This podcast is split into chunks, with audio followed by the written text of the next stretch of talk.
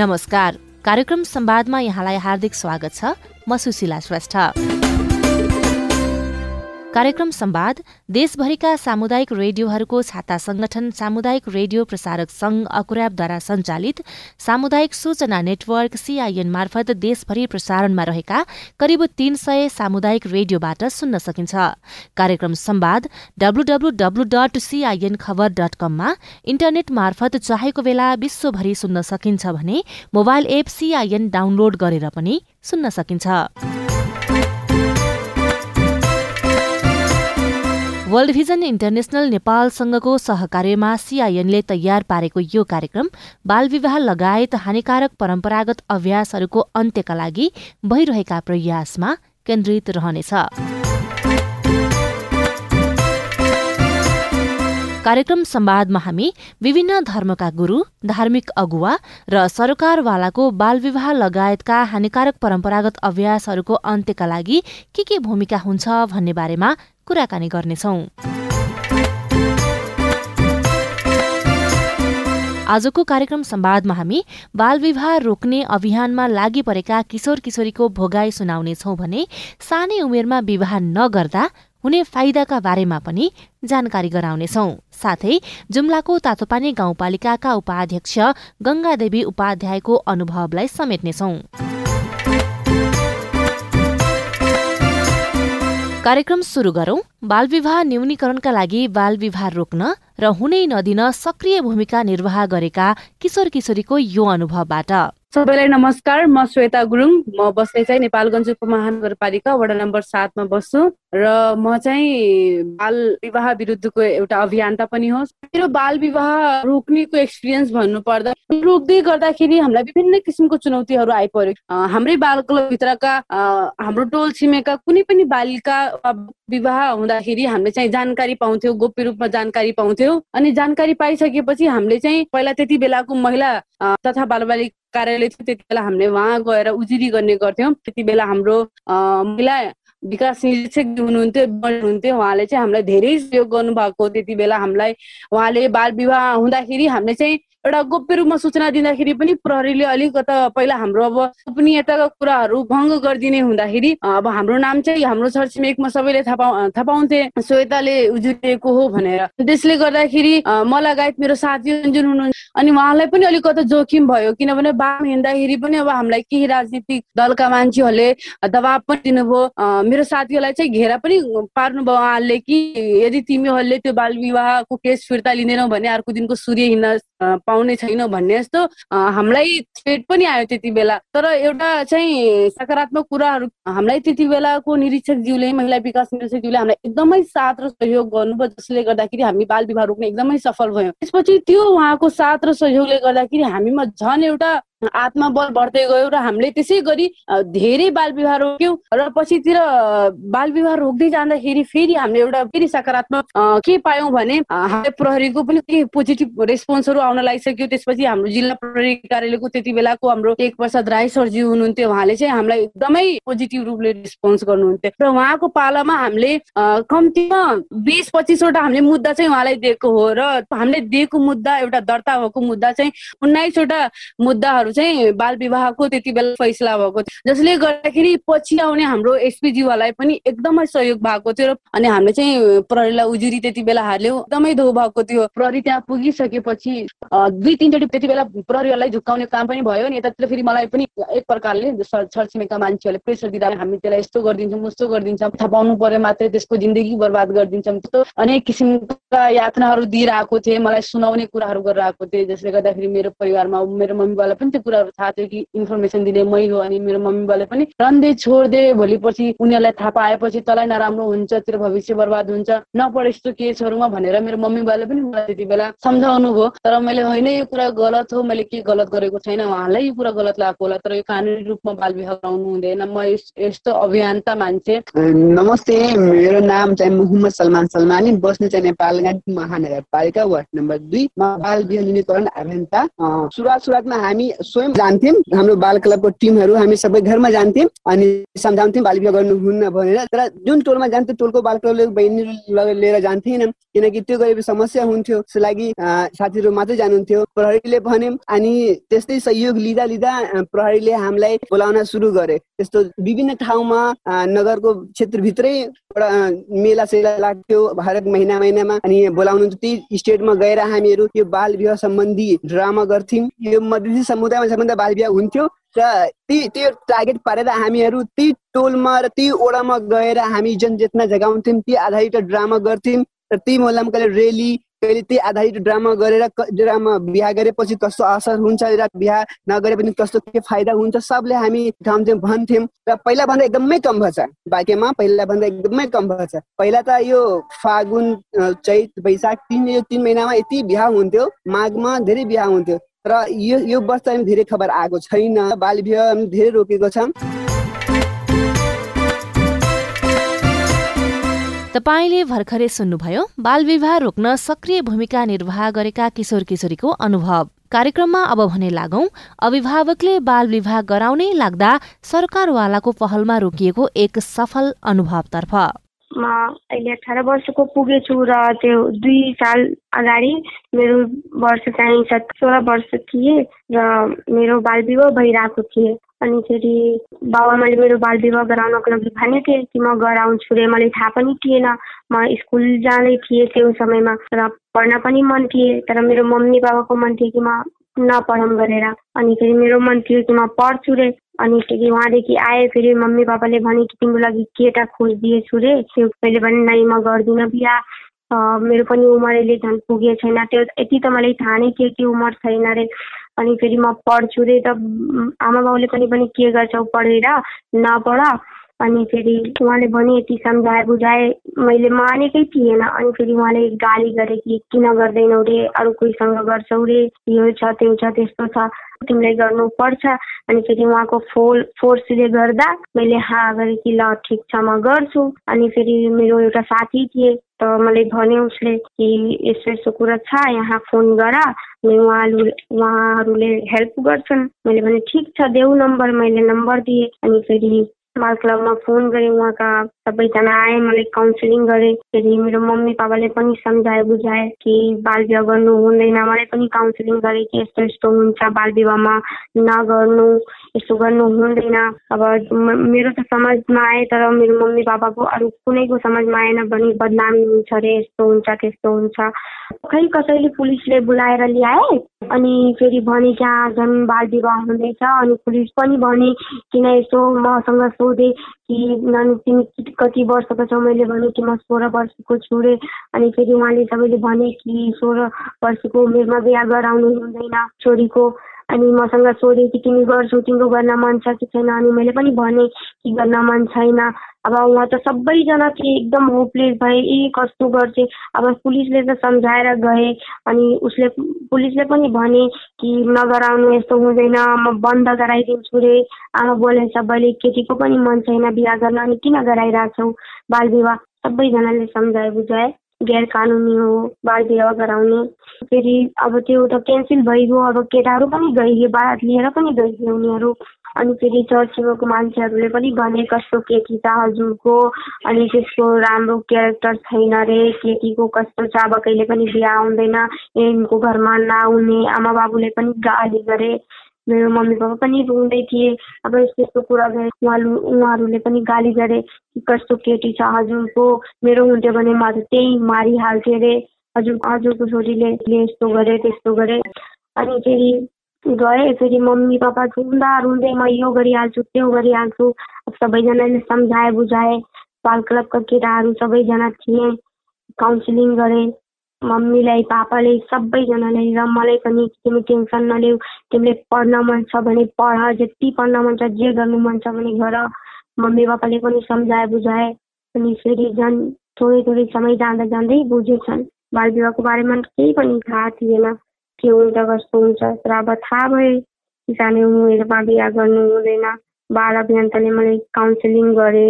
अब म पढ्दैछु केटा पनि पढ्दैछ अहिले त म झन् खुसी छु एकदम पढ्न पाएको मेरो मनको काम पनि भए अब आमा बुवा त अहिलेसम्म थोरै थोरै मतलब मसँग कुरा गर्दैनन् तर अब टाइम जाँदा जाँदै सबैजना कुरा गरिहाल्छन् अनि फेरि म बाल क्लबको सबैजनाले एकदम थ्याङ्क्स गर्छु यीहरूले गर्दा। अब मेरो बिहा पनि रोकेँ म पढ्दैछु जे बन्न चाहन्छु त्यो पनि सायद बनिहाल्छु मम्मी पापाले पनि अहिले झन् बल्ल बल्ल बुझेछन्। थोरै थोरै कि अँ केटीलाई केही गर्नु मन छ गर भनेर।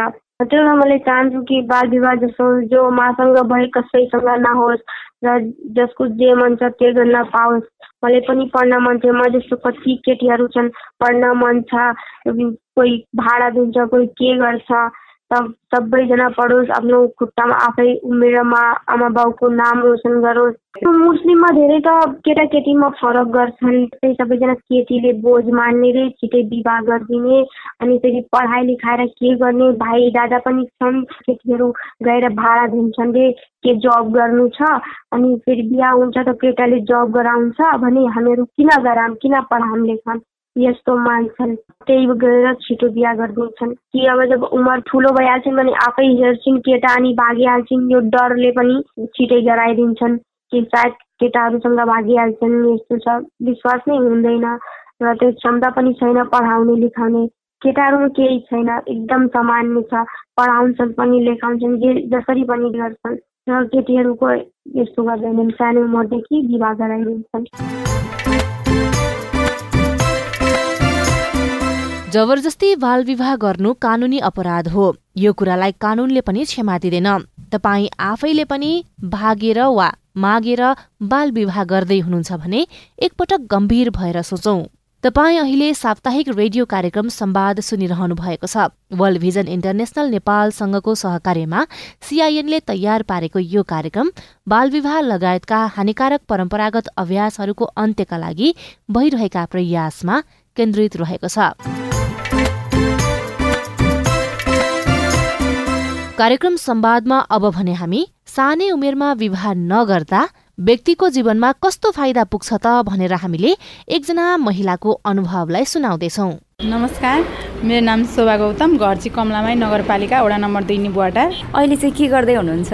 जनजाति समाज विकास कार्यक्रममा चाहिँ लिड एन्ड डिसाइड भन्ने नेतृत्व विकास सम्बन्धी चाहिँ किशोर किशोरीहरूलाई चाहिँ कार्यक्रम सञ्चालन गर्छु।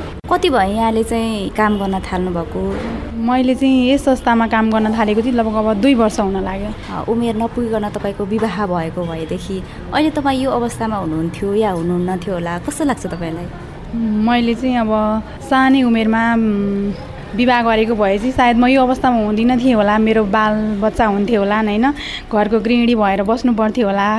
अहिले जुन अवस्थामा स्वतन्त्र भएर हिँडुल गर्न पाएको छु होइन विभिन्न कार्यक्रमहरूमा सहभागी हुने होइन आफूले नै आफूले जानेको कुराहरू अरूलाई सिकाउने तालिम दिएर हिँड्ने सायद यो अवस्थामा हुँदिनँ थिएँ होला। अरूको अर्डरमा भनौँ न बस्नु पर्थ्यो होला स्वतन्त्र रूपमा हिँडुल गर्न पाउँदिनँ थिएँ। सानो उमेरमा विवाह नगर्दाको फाइदाहरू अब स्वतन्त्र रूपमा हिँडुल गर्न पाइयो एउटा कुरा त होइन यदि सानै उमेरमा विवाह भएको भएदेखि शिक्षामा अर्थात् स्वास्थ्यमा रोजगारीमा के कस्तो खालको असर पर्थ्यो होला र तपाईँले सानो उमेरमा विवाह नगर्नु भएको कारणले गर्दाखेरि अहिले तपाईँलाई कस्तो कस्तो खालको फाइदा पुगिरहेको छ त? मैले चाहिँ सानै उमेरमा विवाह गरेको भएपछि पढाइ छोड्थेँ होला होइन। अब जुन अहिले यो अवस्थामा छु अब विभिन्न सङ्घ संस्थाहरूमा काम गर्ने अवसर पाउँदिनँ थिएँ होला होइन। अब शारीरिक मानसिक रूपमा पनि आफ्नो शरीरहरू परिपक्व भइसकेको हुँदैन थियो होइन। बालबच्चाहरू जन्माउँथेँ होला। शिक्षाको अवसर गुमाइसकेका हुन्थेँ होइन पढाइ छोडिसकेका हुन्थेँ। के अरे अब विभिन्न किशोरी सञ्जाल भयो बाल सञ्जालहरू भयो युवा क्लबहरूमा आबद्ध हुने अवसरहरू प्राप्त हुँदैन थियो होला होइन। विवाह गरिसकेपछि अब छुट्टै अब भनौँ न अरूको अर्डरमा बस्नु पर्थ्यो होला घरको गृहिणी भएर बालबच्चाहरू जन्माउन बाध्य हुन्थ्यो होला। अनि अब जुन अहिले जुन अवस्थामा छु नि अब विभिन्न सङ्घ संस्थाहरूमा आबद्ध भएर किशोरी सञ्जालहरूमा अब आफै अध्यक्ष भएर लिड गरेर हिँड्ने अवसर मिल्दैन थियो होला। अब अहिले त जुन मैले आफूले जानेको कुराहरू अरूलाई सिकाएर बाल विवाह गर्नु हुँदैन। बाल विवाह भयो सानै उमेरमा बाल विवाह भयो भने अब छिट्टै बच्चा जन्म जन्मन्छन् होइन। त्यसपछि अब स्वास्थ्यमा असर पर्छ महिलाहरूमा आङ खस्ने जस्ता विभिन्न समस्याहरू पर्छन् भनेर सिकाउने अवसर चाहिँ हुँदैन थियो होला। पहिला सुरुमा चाहिँ अब मैले सोह्र वर्षदेखि नै काम गर्न सुरु गरेको होइन? सोह्र वर्षदेखि काम गर सहकारीमा काम गर्दा चाहिँ मैले मासिक पन्ध्र हजार खान्थेँ भने अहिले चाहिँ मासिक पच्चिस हजार चाहिँ मैले लिन्छु पारिश्रमिक। अहिले तपाईँलाई कस्तो लागिरहेको छ? पढाइ सँगसँगै जागिर पनि गरिरहनु भएको छ। तपाईँको अनुभव सुनाइदिनुहोस् न भाग्यमानी त एकदमै भाग्यमानी नै सम्झिन्छु होइन? म भन्दा पनि बाबा मम्मी चाहिँ मेरो भाग्यमानी भनौँ न। सोह्र वर्षको उमेरदेखि जब गरेँ जब एसएलसी दिएदेखि मैले सहकारीमा काम गरेको। त्यसपछि चाहिँ अब कस्तो अनुभव हुन्छ भने अब जुन अब आफूलाई पढ्ने खर्च चाहिँ घर परिवारबाट बुबा मम्मीले मलाई दिनु परेको छैन होइन? जुन अब मलाई यहाँनिर कोठा भाडा लिएर बस्नु परेको छ मासिक अब चार पाँच हजार त खर्च भइ नै रह हुन्छ। त्यो अब घरमा मलाई यति खर्च दिनु बाबा मम्मी मलाई कोठा भाडा तिर्न चाहियो मलाई यस्तो ठाउँमा घुम्न जान चाहियो होइन? भनेर चाहिँ मलाई कपडा लाउन चाहियो भनेर चाहिँ मैले घरमा माग्नु परेको छैन। अब केही त्यस्तो दुख बिमार परेको बेलामा चाहिँ अब आफूसँग भएको बेलामा बरु मैले चाहिँ आफूलाई खर्च गरेर बाँकी रहेको पैसा चाहिँ बाबा मम्मीहरूलाई घरमा पठाउन पाउँदा चाहिँ एकदमै खुसी लाग्छ क्या। मैले जस्तै अरूले पनि गरून् अब सानै उमेरमा भनौँ न सोह्र वर्षको उमेरमा नै पन्ध्र सोह्र हजार कमाएर आफ्नो खुट्टामा आफै उभिन सक्दा चाहिँ आफूलाई एकदमै भाग्य छु जस्तो लाग्छ क्या। कार्यक्रम सुनेर बसिरहनु भएका श्रोताहरूलाई चाहिँ के भन्न चाहन्छु भने काम भन्ने कुरा कहिले पनि सानो ठुलो हुँदैन होइन? पढाइलाई पनि निरन्तरता दिँदै आफूले जानेको सिपहरूको चाहिँ सकेसम्म सदुपयोग गरेर होइन काम गर्नु होला। साथै अब आफूले जानेको कुराहरू चाहिँ अरूलाई पनि सिकाउनु होला। आफूमा मात्र सीमित नराख्नु होला भन्न चाहन्छु। जुन अहिले अब नारा नै छ नै छ नि होइन? बिहेबारी बिस वर्ष पारी भन्ने हाम्रो जुन नारा नै छ नि अहिले जुन अब हाम्रो स्थानीय सरकारले नै अब दुई हजार अठहत्तर सालभित्र बाल विवाह न्यूनीकरण नै गर्ने भनेर लागिरहेका छन्। अब स्थानीय सरकारको त एउटा त्यो योजना भयो होइन? विभिन्न सङ्घ संस्थाहरूले पनि अब स्थानीय सरकारलाई नै सहयोग गर्दै विभिन्न अब घर दैलो कार्यक्रमहरू भयो जनचेतनामूलक कार्यक्रमहरू भयो होइन? त्यसपछि अन्तर्क्रिया कार्यक्रमहरू जो भयो अब बाल विवाह सम्बन्धी यस्ता कार्यक्रमहरू गरिरहँदा चाहिँ सम्पूर्ण अब कार्यक्रममा सहभागी भएका या नभएकाहरूलाई चाहिँ अब बिहे बिहे चाहिँ बिस वर्ष नबिकन नगर्नु होला होइन? अब आफू पनि नगर्नु होला र अरूलाई पनि बिहे गर्दा चाहिँ अब बिस वर्ष नपुगी बिहे गर्दाको फाइदा बेफाइदा बारे पनि जानकारी गराउनु होला भन्न चाहन्छु। धन्यवाद।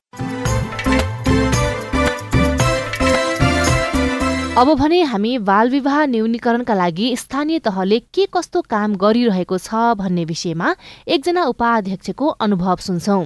जुम्लाको तातोपानी गाउँपालिकाले बाल विवाह न्यूनीकरणका लागि शिक्षामा पहुँच बढाउनु पर्ने आवश्यकता महसुस गर्दै शिक्षाका विशेष कार्यक्रमहरू सञ्चालन गरिरहेको छ भने जनचेतनामूलक कार्यक्रम पनि सञ्चालन गरिरहेको छ। सुनौ पालिकाका उपाध्यक्ष गङ्गादेवी उपाध्यायसँगको कुराकानी। आजसम्म खासै उदाहरणीय भन्ने हो भने त हामीले ठ्याक्कै बाल विवाह गर्न लागेका बाल विवाह रोक्नको लागि प्रयास त हामीले गरिराखेका छौँ होइन? केही ठाउँमा हामीले क्यान्सल पनि गऱ्यौँ तर क्यान्सल बाहिर रूपमा क्यान्सल गऱ्यो भने आन्तरिक रूपमा बिहा गरेको पनि हामीले भेटाएका छौँ। तर समस्या कस्तो छ भने यो समाजमा अलिकति पनि जनचेतनाले कमी गर्दाखेरि अलिकति यहाँ बाल विवाह रोक्न सक्ने त्यहाँको आमा बुवा अभिभावकहरूसँग छलफल गर्दै जाँदाखेरि एकदम लामो प्रक्रिया लाग्ने छोटै रूपमा भएर त्यो यो बुझ्न सक्ने स्थिति हामीकोमा रहेको छैन होइन?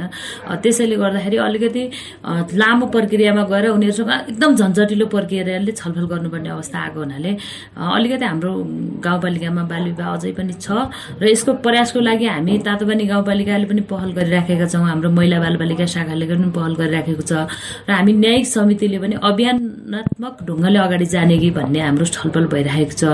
यो भावनाले समग्र रूपमा एउटा विद्यालयमै अभियान सञ्चालन गरेर विद्यालयमा रहने किशोर किशोरीहरूसँग प्रत्यक्ष भेटघाट गरेर त्यहाँ छलफल गर्न पाएको भए अलिकति बाल विवाह न्यूनीकरण हुन्थ्यो कि भन्ने लक्ष्य राखे। तपाईँहरूले बाल विवाह रोक्न प्रयास गरिरहँदाखेरि सम्बन्धित किशोर किशोरी र बाल बालिकाका आमा बुवाबाट कस्तो प्रतिक्रिया आउँछ?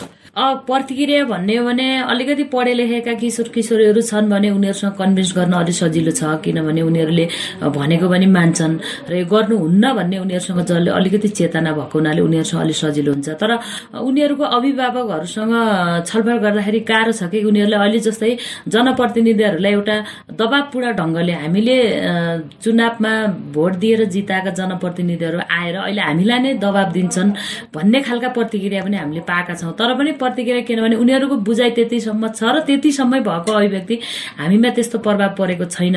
तर सामाजिक रूपमा अलिकति धार्मिक सांस्कृतिक र यो आर्थिक हिसाबले पनि अलिकति हाम्रो समाजमा बाल विवाह बढेको देखिन्छ। किनभने आर्थिक रूपमा पनि अलिक ठुलो भइसकेपछि पढाइ लेखा धेरै समय पढाइ लेखाएपछि उनीहरूलाई जागिर खुवाउन सक्ने अवस्था पनि हाम्रो समाजमा देखिन्न। र अर्को कुरा सामाजिक रूपले सानैमा बिहा गर्ने गऱ्यो भने राम्रो केटा पाइन्छ राम्रो घर भेटिन्छ राम्रो धन सम्पत्ति भएको अनि घर केटाहरू भेटिन्छ। अलिक ठुलो भइसक्यो भने चाहिँ बिहा पनि अन्यलता हुन्छ भन्ने खालको समाजमा अहिले पनि बुझाइ छ क्या त्यो बुझाइले गर्दाखेरि अलिकति गाह्रो भएको छ। प्रतिक्रिया त त्यही हो। कहिले राम्रो प्रतिक्रिया पाइन्छ कहिले नराम्रो प्रतिक्रिया पाइन्छ। अब जनप्रतिनिधिहरूलाई प्रत्यक्ष जनतासँगै गएर काम गर्नुपर्ने हुनाले हाम्रो समाजमा राम्रा काम देख्ने मान्छेहरू एकदम कम हुन्छन् तर नराम्रा कामहरू र नराम्रो प्रतिक्रिया दिने मान्छे त धेरै हुन्छन् कि? त्यस्तो खालका छन्। अहिले आमा बुवाहरू कन्भिन्स त हुन्छन्। अलिक पछि जाँदा कन्भिन्स हुन्छन् तर पहिला त धेरै जिज्ञासाहरू जनप्रतिनिधिलाई एकदम थुपार्ने के?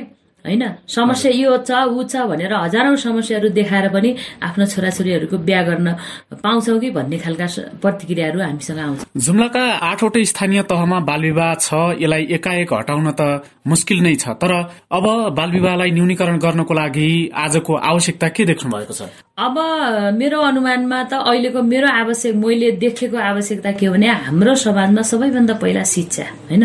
शिक्षा भयो र शिक्षाले हामी बालविवाह गर्नुहुन्न बालविवाह गर्दाखेरि शारीरिक रूपमा पर्ने असरहरू यो हुन् भन्ने कुराहरू जबसम्म किशोर किशोरीले बुझ्दैन तबसम्म बालविवाहको अन्त्य हुँदैन।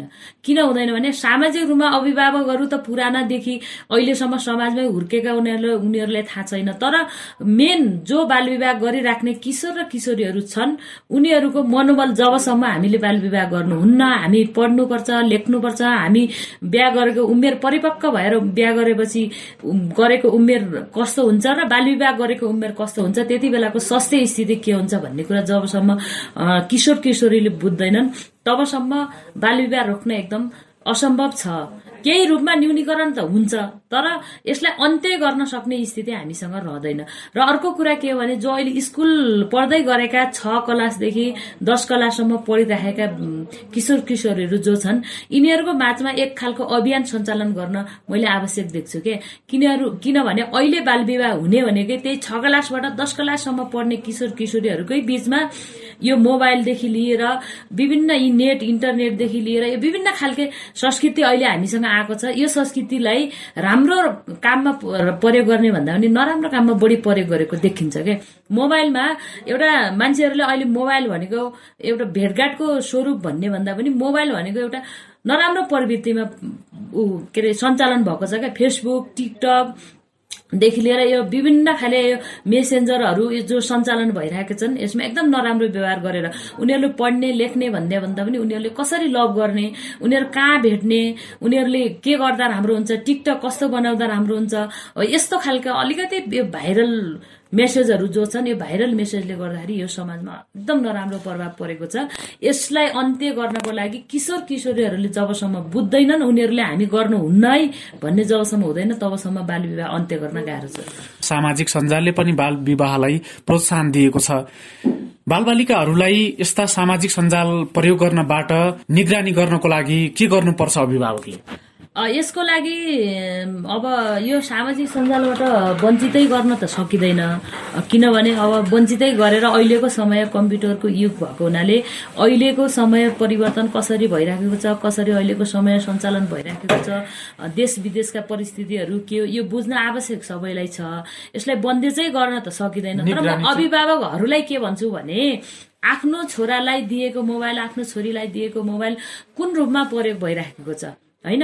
नराम्रो काममा प्रयोग भएको छ अथवा सामाजिक यो विभिन्न सञ्जालमा प्रयोग भइराखेको छ अथवा राम्रो काममा प्रयोग भइराखेको छ कि भन्ने विषयमा आमा बुवाले निगरानी राख्न सक्यौँ भने आफ्नो अभिभावकले निगरानी राख्न सक्यौँ भने आफ्नो छोराहरूलाई बेला मौकामा सम्झाउन सक्यौँ बुझाउन सक्यौँ अहिलेको समय परिस्थितिलाई राम्रोसँग बुझाउन सकियो भनेपछि यो मोबाइल सामाजिक सञ्जालमा भएका विकृतिहरूलाई अन्त्य गर्न सक्यो। उहाँ हुनुहुन्थ्यो जुम्लाको तत्वपानी गाउँपालिकाका उपाध्यक्ष गंगादेवी उपाध्याय। बाल विवाह न्यूनीकरणका लागि स्थानीय तहले गरिरहेका कामका बारेमा बताउनुहुँदै। आज पल्लो घरमा किन भिडभाड र रुवाबासी छ? त्यो घरकी सुन्तली त सुत्केरी हुँदा हुँदै खसिन् रे नि। ए तिनी नानी तिनले त सानैमा बिहे गरेकी थिइन है। अँ हो त नि। बिचरा उमेर नपुगेर नै दुई जिउकी भएकी थिइन्। बच्चा जन्माउँदा जन्माउँदै ज्यानै गएछ। एहे है। साँच्चै सानैमा विवाह गर्दा के कस्ता समस्या आउने रहेछन् त? बच्चा जन्माउने उमेर कम भएर त हो नि। ती नानीको मृत्यु भएको। कम उमेरमा सन्तान जन्माउँदा आमा र शिशुको मृत्यु हुने उच्च जोखिम हुन्छ।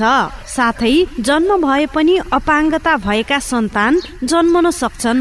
शारीरिक र मानसिक रूपमा परिपक्व नभई विवाह गर्दा र सन्तान जन्माउँदा यस्ता विभिन्न समस्या आउन सक्ने भएकाले नै यो परिणाम भोग्नु परेको हो। यस्ता कुरा ती परिवारलाई सिकाउनै पर्छ। हो हो सिकाउनै पर्छ। बाल विवाह मानव अधिकारको हनन मात्र होइन विकास र समृद्धिको बाधक पनि हो। यसर्थ यसलाई जनचेतना फैलाउँदै उन्मूलन गर्नुपर्छ। हाम्रो मुलुक संघीयतामा गइसकेको अवस्थामा अब समाजबाट यस्ता नराम्रा प्रथाहरू स्थानीय प्रदेश र संघ तिनै तहका सरकारको समन्वयमा हटाउनुपर्छ। बाल विवाह गैर कानुनी हो र यस्तो विवाह गर्ने र गराउनेलाई दण्ड सजाय पनि तोकिएको छ। बाल विवाह आफू पनि नगराउ र अरूलाई पनि गर्न नदिऊ आजको कार्यक्रमबाट बालविवाह लगायतका हानिकारक परम्परागत अभ्यासहरूको अन्त्यका लागि सबै सरकारवालाले आ आफ्नो जिम्मेवारी इमान्दारिताका साथ पूरा गर्नुपर्ने निष्कर्ष निस्किएको छ। यही जानकारीसँगै आजको लागि कार्यक्रम संवादको निर्धारित समय सकिने लागेको छ। आजको विषयवस्तु तपाईँलाई कस्तो लाग्यो? बाल विवाह लगायत हानिकारक परम्परागत अभ्यासहरूको अन्त्यका लागि तपाईँको केही अनुभव पो छन् कि? हाम्रो टेलिफोन नम्बर शून्य एक बाहन्न साठी छ चार छमा फोन गरेर तपाईँ आफ्नो अनुभव तथा सल्लाह सुझाव जिज्ञासा एवं प्रतिक्रिया रेकर्ड गर्न सक्नुहुन्छ। साथै तपाईँले हामीलाई हाम्रो Facebook page community information network सिआइएनमा गएर पनि आफ्ना कुरा लेख्न सक्नुहुनेछ। हामी तपाईँको प्रतिक्रिया पर्खिरहनेछौ। वर्ल्ड भिजन इन्टरनेसनल नेपालसँगको सहकार्यमा सिआइएनले तयार पारेको कार्यक्रम संवादबाट प्राविधिक साथी सुरेन्द्र सिंहसँगै म सुशीला श्रेष्ठ पनि विदा हुन्छु। नमस्कार।